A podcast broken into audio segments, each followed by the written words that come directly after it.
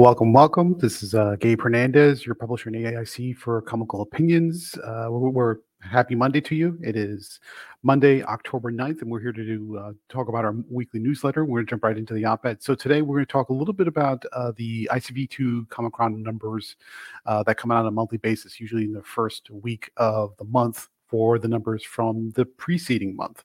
So the numbers that came out this week for October are talking about September. And uh, as expected and as per usual uh, we get all kinds of back and forth about the numbers say things are great the numbers say things are terrible depending on who which particular pundit you want to believe. I even get involved in that a little bit but I, I try to caveat myself a little bit with those with the analysis just to say this is heavily estimated here's what we're seeing and what we believe is the information that that is useful and valid to take out of that report so some the reason I kind of come at it with a very heavily caveated uh, approach is because honestly, if you look at it from a statistical analysis perspective, the Comichron numbers are I hate to say it, but from uh, John Miller Jackson's perspective, who's the guy who runs Comichron, those numbers are kind of useless. Uh, that's not to say that you can't extract some value from it, but if you were to ever present that uh, report for a validity test to somebody who is into data analytics, they would just basically throw it in, in the trash because there are a lot of things that go into that report that are heavily based on assumptions. And so the reason I, am putting this op-ed together is because it, it's my my plea and my warning, but also my uh, just thought process behind why you gonna when you look at those Comichron numbers and you extract some value out of that to really make sure that you put some heavily heavily rose-colored filters on it to understand what you're really looking at. Make sure that you can really come away from it with an informed uh, bit of analysis.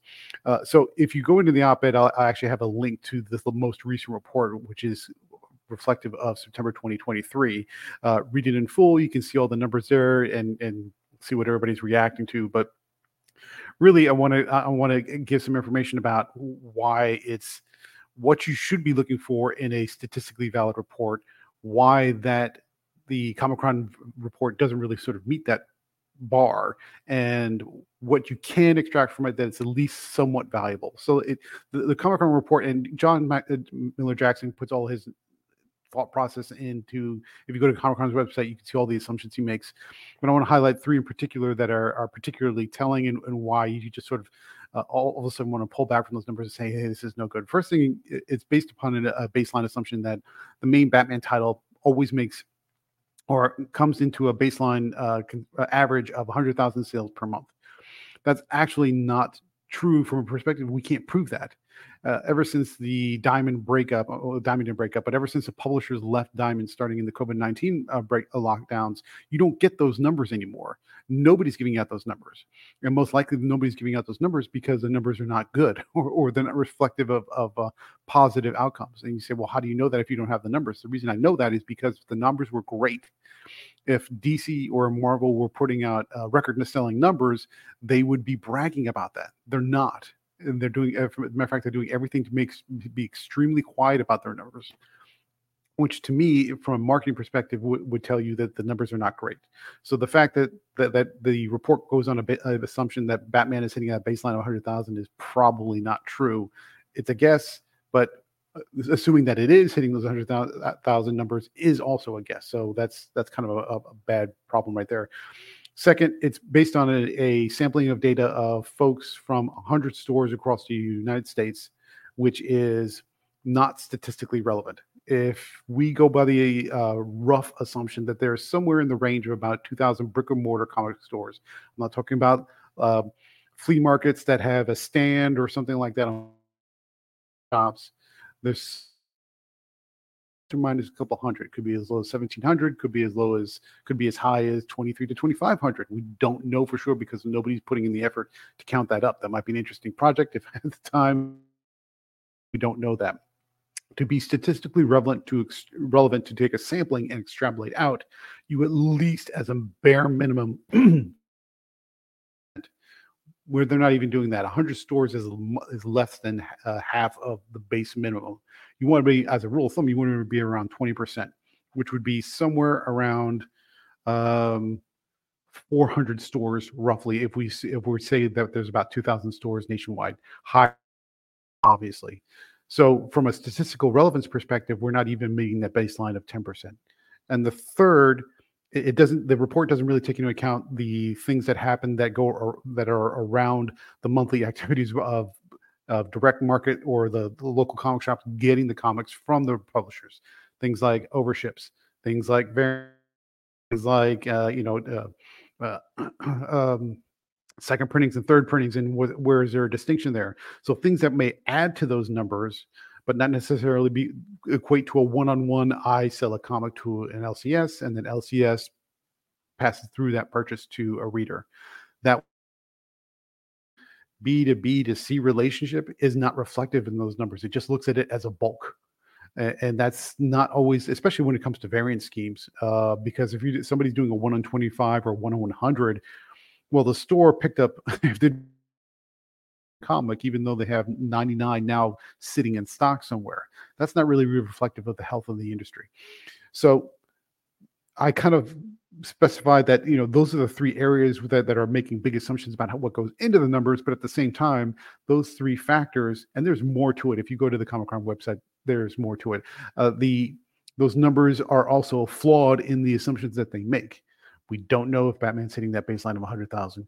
We sampling size of the shops that are being counted in the report is much lower than what you need to be at least minimally statistically relevant and uh, far short of the rule of thumb rule of thumb which would be around 20% and then we the report also does not take into account things like first, second, third sh- uh, printings. It doesn't take into account things like variant schemes. It doesn't take into things like overshipping those pieces. So it's not. It's just showing you what's moving out the door, but it's not necessarily showing you what's, what's being sold all the way down to the consumer level. So there's stuff that goes into it, but there, but the stuff that's going into it is based upon flawed or faulty assumptions, if you can call it that. So is the report good for anything? Well, yeah, kind of. Uh, at best, what you can do is you can see month to month how a title's doing. Did Batman go up this month and then go down this month? And did it go way up the next month and did it go way down the next month? Nine times out of ten, that's reflective of the FOC from the FOC orders from the from the local comic shop. That's also reflective of things that are happening w- within that given month or the months surrounding big event? Is there a big crossover? Do are they getting a guest writer or a guest artist? Sometimes those things have impact, and you can see trending of, of how a title does from month to month, going up or down in either direction. Uh, it's also uh, how the title individual titles compare to each other, even though the the difference between them, for example, if if Amazing Spider-Man is number two and Detective Comics is number three, it's not because Ram V's running it and he's doing kind of a terrible job. But let's say that's the case. Well, the difference between those two might only sales. So even though you say, well, ASM is doing there's no sense of scale or scope as to accurately how far apart they are. Is it by a little bit? Is it a lot? Are they almost tied? Or is one second and one is a distant third? We have no idea. But at least you can see that one relative to the other is doing better. Even if that difference is not a lot, at least it's doing a little bit better.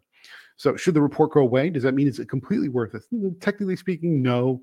I, I absolutely would encourage Comichron and, and John uh, uh, Jackson, uh, John Miller Jackson, to uh, keep going, to keep doing the report, to kind of keep pushing for those numbers. Eventually, we may get them. highly unlikely, but you never know. And at the very least, it gives you an idea of how certain events, like uh, how how certain uh, external activities, like events, crossovers, uh, guest creators, how they influence a title from month to month. You can see it go up and down. Much, but it's something. Uh, so, what I would say is, is it worthless? No, the Comichron report is not completely worthless, but it's not telling you what most people are telling you. It's telling you, and so you just need to go into that as an informed decision. So that's that's the op-ed. Uh, uh, let me know what you think about the uh, ICV2 Comichron report. Do you read it every month? Do you ignore it every month? Are you sort of kind of sick of hearing about all the drama and noise around it, or uh, do you just read it for what it is and, and just kind of have a little fun with the noise, one way or the other? As always, uh, like, share, comment, subscribe, and, and, and, let me how let us know how we're doing. What other um, like to see, whether it's Q and A or tutorials, and just let us know how we're doing it, and, and happy to do uh, happy to do more of those. So moving on to the um, for the rest of the report, uh, or I should say, rest of the newsletter. So this week, as promised, we put out a little tutorial. It's super basic. It's super simple. It's a video about how to uh, how you can sell your comic online. We get a lot of feedback from indie creators that uh, when they're trying to sell the comic, you know, things like creating a, a a store, an online store, or you know, trying to submit everything to uh, Kickstarter or Indiegogo seems really daunting, really overwhelming. We say, you know, if you don't want to do all that, you don't have to do all that with a very simple two step process that's completely free and that takes about 15 minutes to set up roughly give or take depending on how much customization we want to do uh, you, you have a now you have an online mechanism to sell your comics where all you have to do is give people a link saying if you're interested in my comic here just click on this link fill it out and we'll we'll sell it to you uh, it's very simple very straightforward the video itself is only about that goes into it is 15 minutes and i walk you right through it now, watch that video. Let me know what you think. And if you have questions about that video, if something wasn't clear or you have alternate questions, some, some people have already asked, well, can you do it with PayPal versus Venmo or can you do different things? Happy to, address those questions. Let me know what you think. And, uh, and, uh, and hopefully that'll be helpful to somebody who is like that in the future. Also, leave a comment down below. Let me know. Okay, so moving on to the reviews for this week, a busy week, and uh, but there's the pick of the week is absolutely no surprise, and you've probably heard about it, but we'll get to that in a minute. So we have uh, Broadleaf number one and IQ the Story of Isaac Quentin, both indie submissions. Uh, Alice Cooper Volume Two number one from Dynamite, that was pretty good. Uh, Sacrificers number three from Image Comics and Rick Remender, probably uh, one of the top contenders for uh, series of the year. I mean, that thing is really amazing. Uh, the Enfield Gang Massacre number three, also from Image, and King Spawn number 26, also from Image. Enfield is another strong contender for Comic of the Week. Everybody's the Image titles are all hitting all cylinders this week. It's amazing. Uh, we have uh, Vampire Vampirella Dead Flowers number one from Dynamite. That is done by Sarah Frazetta, uh, daughter of the of the great Frank Frazetta, and he actually makes a cameo in the comics, so that's pretty good. And of course, here's our pick of the week: Transformers number one from Image, done by uh, with the Skybound imprint and Daniel Warren Johnson they absolutely nailed uh, the homage to the original source material, but giving a little bit of a fresh twist. Uh, fantastic. It was a fantastic issue. That's definitely our pick of the week. We have uh, Grimm Fairy Tales, Volume 2, number 76. The Year Cthulhu is sort of continuing a little bit. Uh, Sheena, Queen of the Jungle, Fatal Exams, number 2. That's going to be uh, the continuation of her uh, research into some mysterious drilling in a nature preserve. Uh, the Mighty Barbarians number six from Ablaze. That is the finale to Michael Morris's uh, League of Extraordinary Barbarians uh, issue. That, so that turned out pretty well.